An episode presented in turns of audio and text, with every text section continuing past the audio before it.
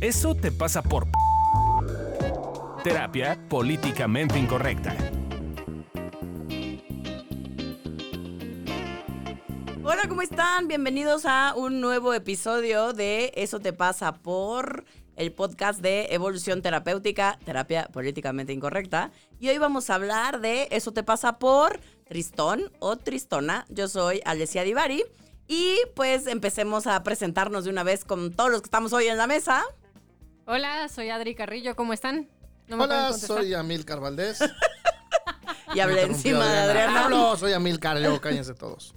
Hola, Ami. Perdón por interrumpirte. Los quiero. Es que me, quedé pensando que les pregunté cómo estaban, pero dije, pues no me pueden contestar. Pero que se pregunten introspectivamente ellos mismos. Ah, bueno, sí, verdad. Cierren los ojos y contesten cómo está. y contacta. ¿Cómo es vivirse así? ¿Cómo es sentir eso que estás sintiendo en este momento en tu cuerpo? Algo así, ¿no? Bueno, ya. Vamos a hablar de la tristeza. No sabemos qué están sintiendo mientras escuchan esto. Pero, vamos a hablar de la tristeza. Ah. Entonces, Esperemos no ponerlos tan tristes, pero que eventualmente haga sentido el por qué sí vale la pena eh, vivir la tristeza. Pero empecemos con las bonitas definiciones. Híjole, esta vez la RAE nos trae un buen de definiciones, ocho. ¿Las leo todas o mejor? Híjole, bueno, pues ahí les va. Eh, afligido, apesadumbrado. Juan está, vino, se fue triste. ¿Así decía? sí, te lo juro, fue copy-paste. Juan está, vino, se fue triste. Sí. O sea, se, no, tu chiste no lo hiciste. No, no se vino triste. No se vino triste. Pues es que venirse triste es difícil. En realidad, el cuerpo, el cuerpo no, por eso, ¿Lo has intentado? Por eso no se viene. En general es una cosa biológica. Cuando de verdad estás muy triste, lo más común es que de hecho ni tengas ganas de tener encuentros sexuales, mucho menos de alcanzar el Pero pues sí te pueden convencer fácilmente. o, soy, yo o sea, si lo tuyo es la evasión, sí. si lo mío es la evasión, sí. Si lo tuyo es la evasión, sí. Buen punto. Ok. Ok, otras definiciones. Eh, de carácter o genio melancólico. O que denota pesadumbre o melancolía. O, que ocasiona pesadumbre o melancolía.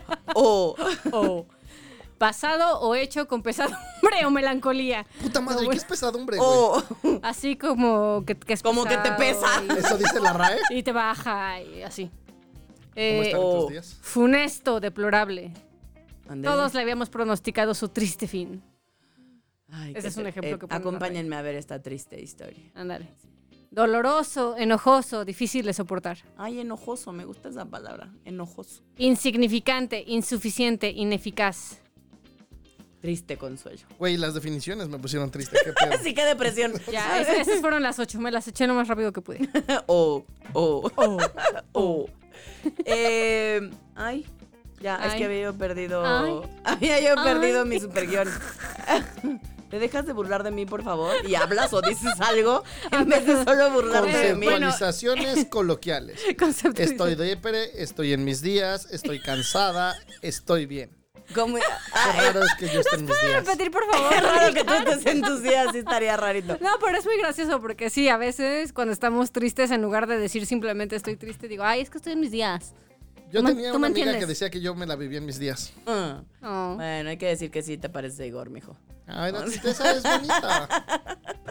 O también de repente esta confusión, ¿no? De estoy depre o estoy deprimido cuando en realidad... Cuando en realidad estoy triste. Sí hay que decir, a mí le encanta, ama, poca gente conozco, por no decir es el único, que conozco que ame tanto una emoción como la tristeza. Está bien bonita. Sí. Me ayuda a estar conmigo. ¿Qué más quiero? Soy genial. Hasta se disfraza de tristeza. Ustedes porque están con ustedes. no, yo me la paso bien. solo, solo no es mi emoción favorita. Eh, mi emoción favorita sí es alegría. Pero bueno, esa es otra historia. Pero entonces cuéntanos la diferencia entre depresión y tristeza. Bueno, depresión tiene. Depresión. Depresión es el café que me sirvieron muy cargado. Esto ya. yo no tomo gin, yo tomo café porque soy alguien profesional. Claro. Ahora estoy tomando vino. Ah, bueno, eso le aumenta profesionalismo a este podcast. A caché sí, caché, sí. Caché sí. Y aparte estamos una uva nueva. una uva nueva para nosotras. Bueno, para Adriana, que es tan conocedora del vino. Y conoció una buena. Depresión tiene dos definiciones que a mí me gustan mucho: aplanamiento emocional o pérdida del sentido de vida. Si alguna vez has estado deprimido, te van a hacer mucho sentido. Y es no sentir, básicamente, es los deprimidos, deprimidos, deprimidos, se cagan y se mean en ellos mismos porque no tienen ni asco. Entonces, estar triste es todo lo contrario de estar deprimido. Y generalmente lo que pasa es que por estar corriendo de nuestra tristeza, se nos traba O sea, el yo me las mecanismo tomo y a ti emocional. te hacen, güey. Por estar corriendo de nuestra tristeza, se... cra- se... No me voy a callar, hablen ustedes. No, mi. Va de nuevo, esta es la buena, la tercera vencida. Por estar corriendo de nuestra tristeza, se traba, como mi vocabulario, se traba el sistema emocional y entonces ya no sientes nada. Ok, entonces, si nos quedó clarísimo, es bien diferente estar deprimido o deprimida que estar triste. La tristeza es una emoción con la que sí estoy contactando y estoy sintiendo algo, que en este caso es tristeza. Y cuando estamos deprimidos, empezamos cada vez más a dejar de sentir, a estar cada día más entumiditos, hasta que eventualmente llegamos a este punto en el que como... Finalmente nos explicaba Milcar, te meas y te cagas. Así, bien padre. Y no sientes asco Y en no proceso. sientes asco al respecto. Eso es importante mencionarlo. Eh, fíjate que en la filosofía también encontré que es un tema bastante estudiado. Eh, hay un ser que se llama Alberto Magno, que fue maestro de Tomás de Aquino, que escribió que ningún hombre virtuoso desea la tristeza, porque ésta tiene oposición al hábito de la virtud que hace gozar, o al menos no entristecerse en las tristezas que suceden a otros. Como que a los filósofos les, les encantaba escribir en trabalenguas. Mamar y el palo. les sí. encantaba escribir en trabalenguas y definir la palabra con la misma palabra. También. O sea, triste, Eh. o sea, ¿sabes? Tristeza es oposición al hábito de la virtud que hace gozar, o al menos no entristecerse en las tristezas que De la suceden a tristeza. otros. No, pues, Son filósofos, no lingüistas, su vocabulario Y- es reducido. Es la cosa. Y Francisco Suárez concluye que la tristeza es alguna arma- amargura vital. Eh, estas descripciones indican que la tristeza adviene al hombre en contra de su propia voluntad, en la medida en que es una realidad que le gustaría evitar. Y en eso coincido. Y en eso Adriana está muy de acuerdo. Eh, sí, he vivido tres a- 33 años en, en ese... eh, evitando ese- esa cosa que va en contra de mi virtud. ¿Ya ves, Mi Amilcar? No lo digo yo, lo dicen los estudiosos de Tomás de Aquino y su maestro. Sí, pero los filósofos son medio bestias y no saben de biología y oigan. procesos profundos de la vida. Pero entonces, es esto que muchas veces también entre nuestros pacientes, por ejemplo, yo he escuchado que es como, es que si estoy triste, ya mi vida no voy a poder hacer nada. Y si estoy triste, eh, necesitaría yo tener un pinche motivo súper evidente para estar triste. Porque así estar triste de la nada como que no hace sentido, pues. Y sí, justo yo he descubierto en mi vida, sobre todo estos últimos dos, tres años, eh, creo que a partir de que murió mi abuela, como que algo ahí pasó, que no supe bien qué pex, pero empecé a notar que de repente estaba triste y no había un motivo. Simplemente un día me despertaba y estaba triste y me chocaba, me cagaba, me peleaba con eso y entonces, eh, como lo estaríamos contando en este podcast, pues hice muchísimas cosas que tenían que ver con evadir y eso tuvo sus precios. También es, es importante eh, conocer que hay un área en el cerebro que es el área de las neuronas espejo, que lo que hace es que nos hace sentir lo que los demás sienten. Sobre todo, mientras más cercano el vínculo, más es activa la parte de las neuronas espejo. Entonces, ver a alguien que quieres triste, te pone triste. Así Sí. como verlo, verlo enojado, verlo con miedo, te hace contactar también. Sí, y eso es algo que de pronto no entendemos y que es muy común, por ejemplo, voy a balconear a mis papás, pero este año se murió mi nona, mi abuelita, la mamá de mi mamá. Y este y entonces, bueno, fui al velorio, todo el show y después a los como a los 15 días, ¿no? Regresé, no me acuerdo si 15 días, una semana, pero al poquito acuerdo. tiempo, al poquito tiempo de que había fallecido mi abuela, regresé a Mérida donde viven mis papás para estar un fin de semana con ellos y apapacharnos entre los tres y así. Y mis papás era como, o sea, para mí fue muy evidente como, era como, ¿pero qué te pasa? Y yo, se murió mi abuela. O sea, estoy triste, ¿no? Y era como, y, y era una cosa como, y podía yo ver perfecto que aún como de forma muy inconsciente, porque me queda claro que no estaban buscando hacer eso, pero era como buscar motivos para pelear o para, ¿no? O sea, era como, te prefiero enojada que triste, o sea, contigo encabronada sé qué hacer, ¿no? Pero contigo, con mi hija así triste, no sé qué hacer, ¿no? Y además el verme triste y el yo estar contactando con mi tristeza en el caso de mi abuela, pues claramente hacía contactar a mi mamá y a mi papá con su propia tristeza y pues tampoco tenían muy claro qué hacer con eso, ¿no? Eh, mi mamá me quería, vamos a desayunar con unas amigas. Y, vamos, y yo, que no, que yo vine a estar con ustedes. Yo quiero estar así, echada, solo abrazada, llorando si tengo ganas de llorar. Eh, ¿No? O sea, como, como estar en mi cuevita. No tengo ganas de ser jilguero de la mañana y de salir a convivir. O sea, Eh, ¿cómo? ¿No te distrajiste en Mérida con los panuchos, los albutes? No, hasta que me pusieron a cocinar. Eventualmente me rendí. El adiós. Y porque yo estaba, pa, pero es que mira, pero es que yo estoy triste y no te van a hacer nada. Y literal, mis papás me llevaron una tabla, tomates. es como. ¿Tomates? Tomates porque íbamos a cocinar. Ah. Y me llevaron la tabla, mi mamá me llevó los tomates. Yo digo que hay que cocinar los tres, ¿no? Entonces, pues ya. Ahí sí hay que decir que sí me evadí un poquito. Pues sí, es que... ¿qué Ahí, hicieron, con eso sí ya no pude. Mira, a mí ya me va a comer. Pero ya la cocinada y comer y así dije, bueno, ya está bien. A la nona le hubiera gustado. Pero bueno, creo que también es importante, aunque ya rompí el orden, perdón. eh, la sana evasión no está mal. ¿No? O sea, es, el cuerpo no está diseñado para estar en una emoción 24-7 por mucho tiempo. Entonces, de repente, una sana evasión, siempre y cuando no sea como mi cuñada que se aventó 30 años de evasión, pues 33. está chido. Ah, bueno, no, llevas porque un ya par llevo... No, ya sí, llevas sí, un sí, par. ya. Intentando no hacerlo. Intentando, No, exacto. sí, sí lo logro, sí lo logro. A veces. Sobre todo algo que, que nos ha pasado es esto que decíamos, como de la tristeza no forzosamente tiene un, un motivo concreto por el cual estoy triste. Entonces, a veces solo amanecemos tristes o a lo largo del día nos ponemos tristes y está bien, ¿no? Dale chance de estar. Y también, por ejemplo, otra cosa que he visto es que a veces puedes estar triste por cosas que pudieran parecer insignificantes como literal las noticias o lo que te enteras que está pasado, pasando al otro lado del mundo. Y yo conozco muchas personas que dicen como, ay, pero ¿por qué te pones triste por los musulmanes o por lo que sea, no? Eh, y yo, pues porque está feo, ¿no? Finalmente vivimos en un mundo espacio, en un mundo espacio, ¿eh? No, ¿Qué tal? Ok. Eso sí fue culpa del vino. En un mismo espacio, en el mismo mundo, eh, y somos seres humanos, entonces pues yo me conecto con que pues sí la pasan mal, ¿no? Entonces eh, eso también eh, es un motivo por el cual estar triste y no tiene que ser menos importante que cualquier otra cosa. Claro, porque tiene que ver con las neuronas espejo de las cuales hablaba a mí. Y claro que los momentos o eventos dolorosos que no forzosamente me pasan a mí o a alguien que siquiera conozco, eh, siempre pueden ser un motivo para que yo me entristezca. Entonces, si te llega a pasar, todo bien, no te azotes. Afirmativo. Afirmativo. Confirmo. Doy Eh, validez a esa información. Entonces la tristeza, como dice Amilcar, es una emoción que es muy bonita, que es muy útil. Eh, ¿Por qué creen que decimos esto? No te pueden contestar, Adri. Exacto, Me así, tres horas. Ah, los vi a ustedes dos. Aunque puede que ser que ellos también copa. se contesten a sí mismos, como decía Ale hace rato. Exacto, sí, nosotros en evolución terapéutica decimos que todas las emociones, sensaciones o vivencias que hemos tenido sirven para algo. La tristeza entonces claramente tiene una función y nos sirve para muchas cosas. Y una de las principales tiene que ver con estar contigo, con conocerte, con cuidarte, con apapacharte.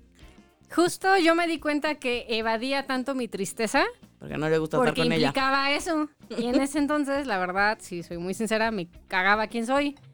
Eh, a ratos todavía no me caigo también, pero ya voy en mejoras. ya me caigo mejor.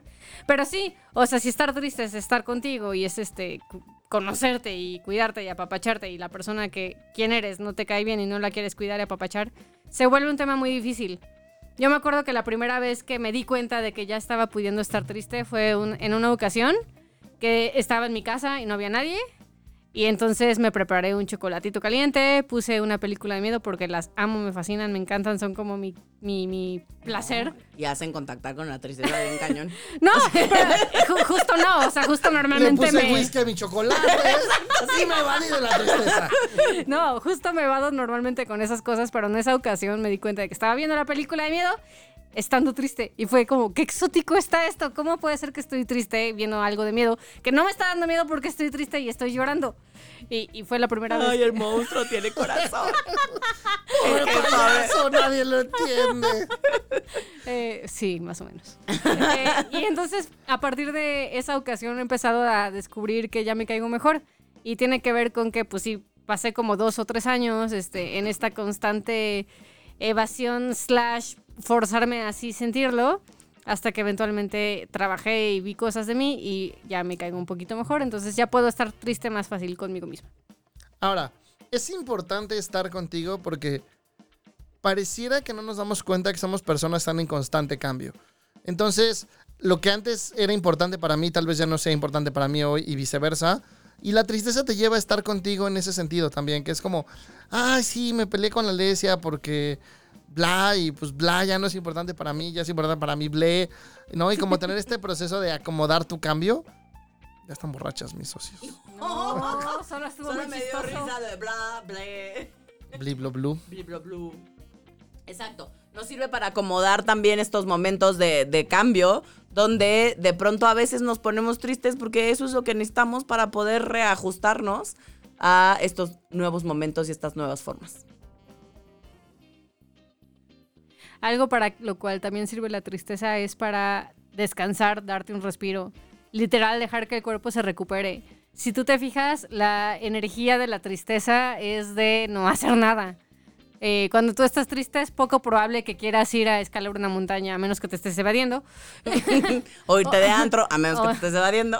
Eh, de, de hecho, si te das permiso de sí estar triste, vas a notar que en realidad pues, solo quieres estar en inactividad. Y eso también tiene que ver con darle a tu cuerpo un respiro. Claro, lo cual no quiere decir que el que tenga yo ganas de estar conmigo y de estar replegadito hacia adentro, no significa que sea yo ineficiente o que no pueda yo hacer mi vida cotidianamente. Solo voy a tener un poquito menos de energía. Solo voy a estar más hacia adentro que una cosa de mostrándome al mundo. ¿Sí? De hecho, de hecho, muchas veces eres mucho más útil y mucho más funcional así, porque cuando estás alegre, como le encanta a Alesia, estás brincando de computadora en computadora. ¿Cómo estás? Y cuéntame tu fin de semana. Y cuando estás triste, como es más introspectiva, puedes estar más concentrado haciendo lo que tienes que hacer. Solo trabajas y ya. entonces eh, jefes, pongan tristes a sus empleados. y tendrán La empleados solución más para Mayor incrementar la productividad. productividad es que estén tristes.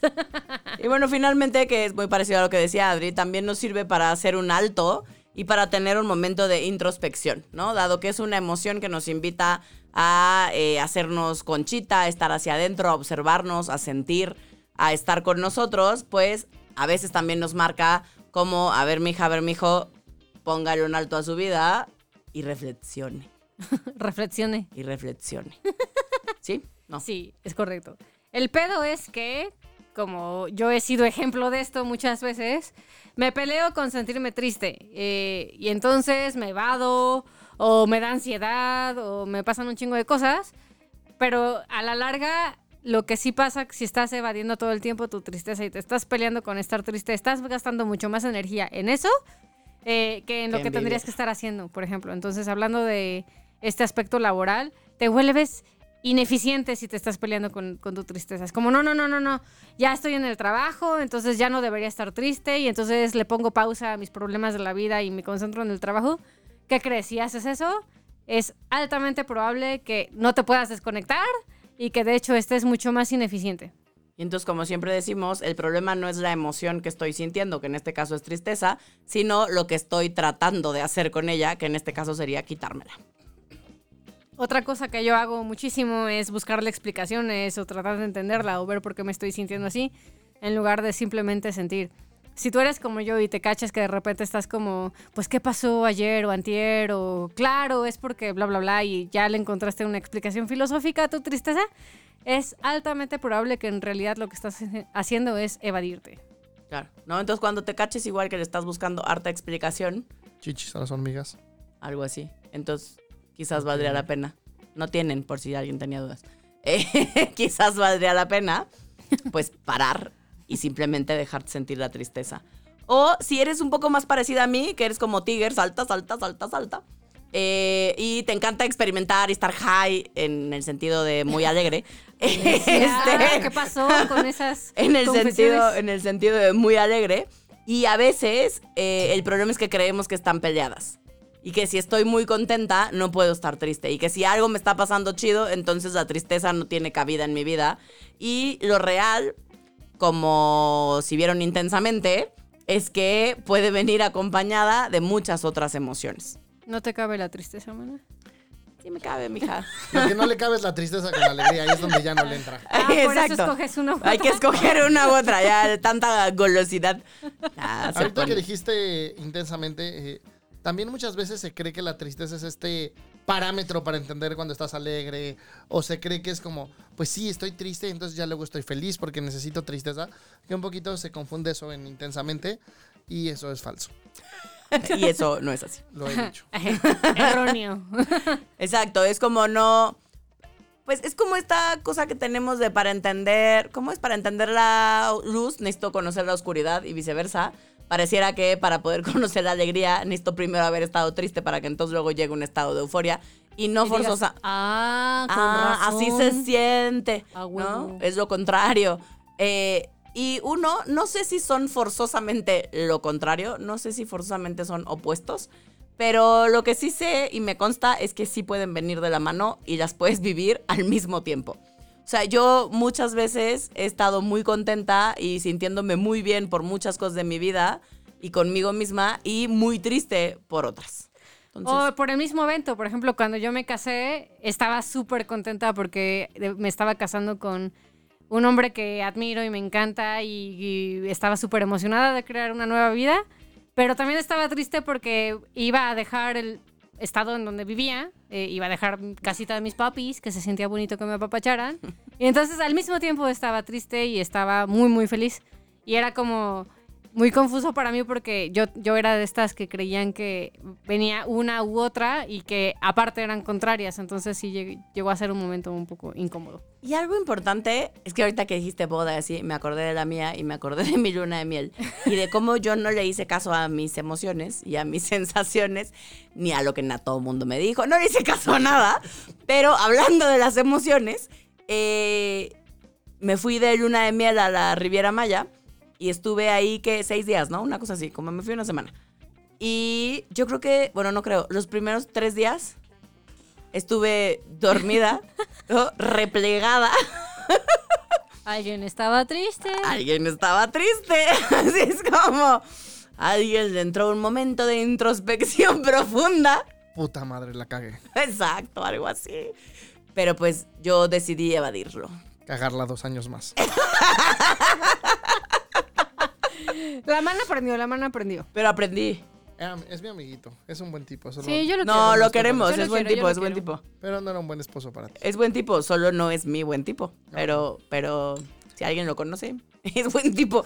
Es buen Entonces. tipo. Él, él sería un buen miembro para el podcast borracho, deberían de invitarlo. Le digo que vengamos juntos. Hace mucho que no lo veo. Ahí está, ya está, cerrado el trato. Ahí me, ahí me avisan, yo los escucho. Este, y bueno, pero entonces vámonos con lo que sigue.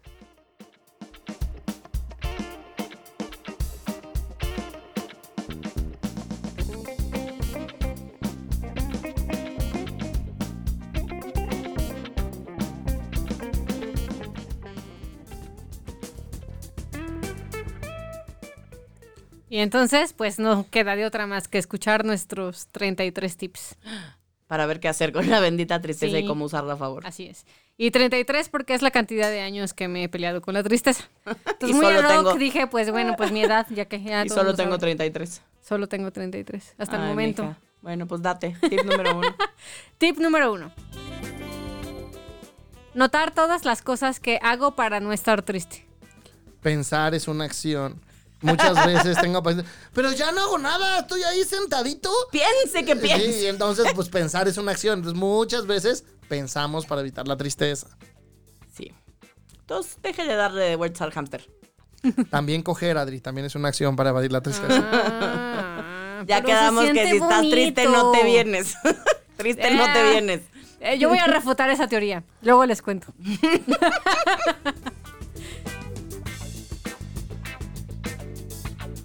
Tip número 2. Recuerda que la tristeza dura más de lo que te gustaría, pero mucho, mucho menos de lo que crees. Es porque realmente pensamos que eh, pensamos que la tristeza va a durar así toda la vida. De hecho, te lo dicen los pacientes, ¿no? Es como, ¿y entonces qué? Voy a estar triste toda la vida. Como, Así no, voy a estar siempre. Vas a que- estar triste el tiempo que dure, va a ser mucho más del que quisieras, pero es mucho menos del que crees. Entonces es como entre 4 y 12 semanas, según algunos autores. entre 4 y 12 semanas.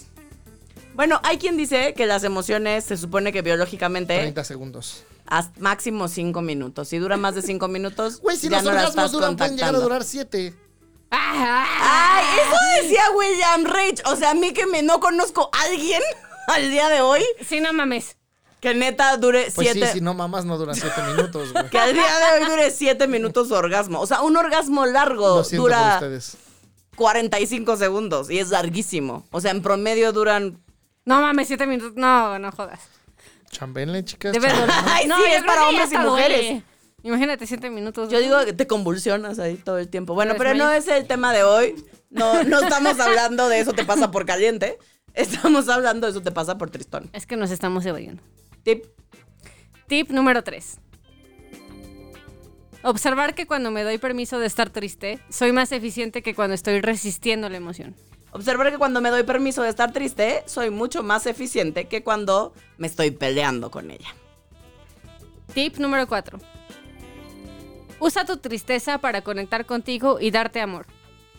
Exacto. Entonces, cuando estamos tristes es un gran momento para reconectar con nosotros y para apapacharnos, tratarnos bonito, eh, trabajar en nuestra bonita autocompasión. Conocernos, ver los cambios que hemos tenido, ver si lo que es importante para nosotros lo sigue siendo o no. Por ejemplo, Alesia, cuando era chavita, no le gustaba el frijol. Y ahora hasta se los echa. Ay, de veras. No, ya me gusta el frijol. Dejémoslo ahí. Tip número 33. Si necesitas estar solo, pídelo. Si necesitas compañía, pídelo. Ah, Oh. mm, qué bonito. Pide, lo que pide, pide, necesitas. Exacto, cuando estamos tristes y la tristeza parte de las funciones y de aprender a usarla a favor es que nos muestra lo que vamos necesitando y lo que está bien para nosotros.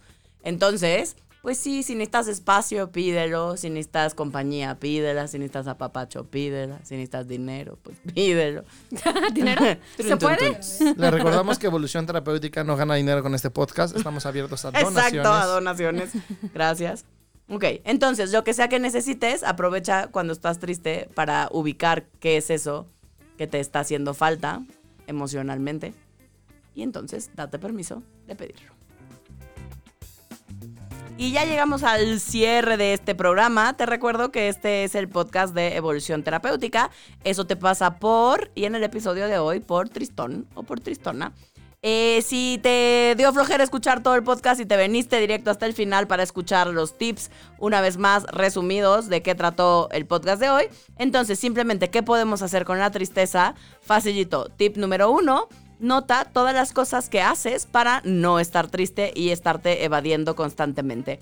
Tip número dos, recuerda que la tristeza dura mucho más de lo que te gustaría, pero mucho, mucho menos de lo que crees. Tip número 3. Observa que cuando te das permiso de estar triste, de hecho, eres mucho más eficiente que cuando la estás resistiendo y peleándote con ella. Tip número 4. Usa tu tristeza para conectar contigo y darte amor y apapacharte.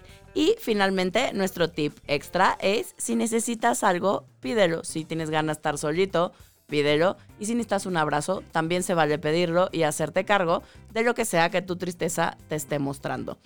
Y así es como llegamos al final de este episodio. Te recuerdo que nosotros somos Evolución Terapéutica y nos puedes encontrar en todas las redes sociales, así, igualito, Evolución Terapéutica. Si nos buscas en Facebook, ponle acento porque así te vamos a aparecer. Y si nos buscas en Instagram, todo juntito, Evolución Terapéutica. Si quieres hacer una cita con nosotros porque es momento de la venta, nos puedes buscar en la Ciudad de México en el teléfono 6840-9301 o también vía WhatsApp al 5548790009.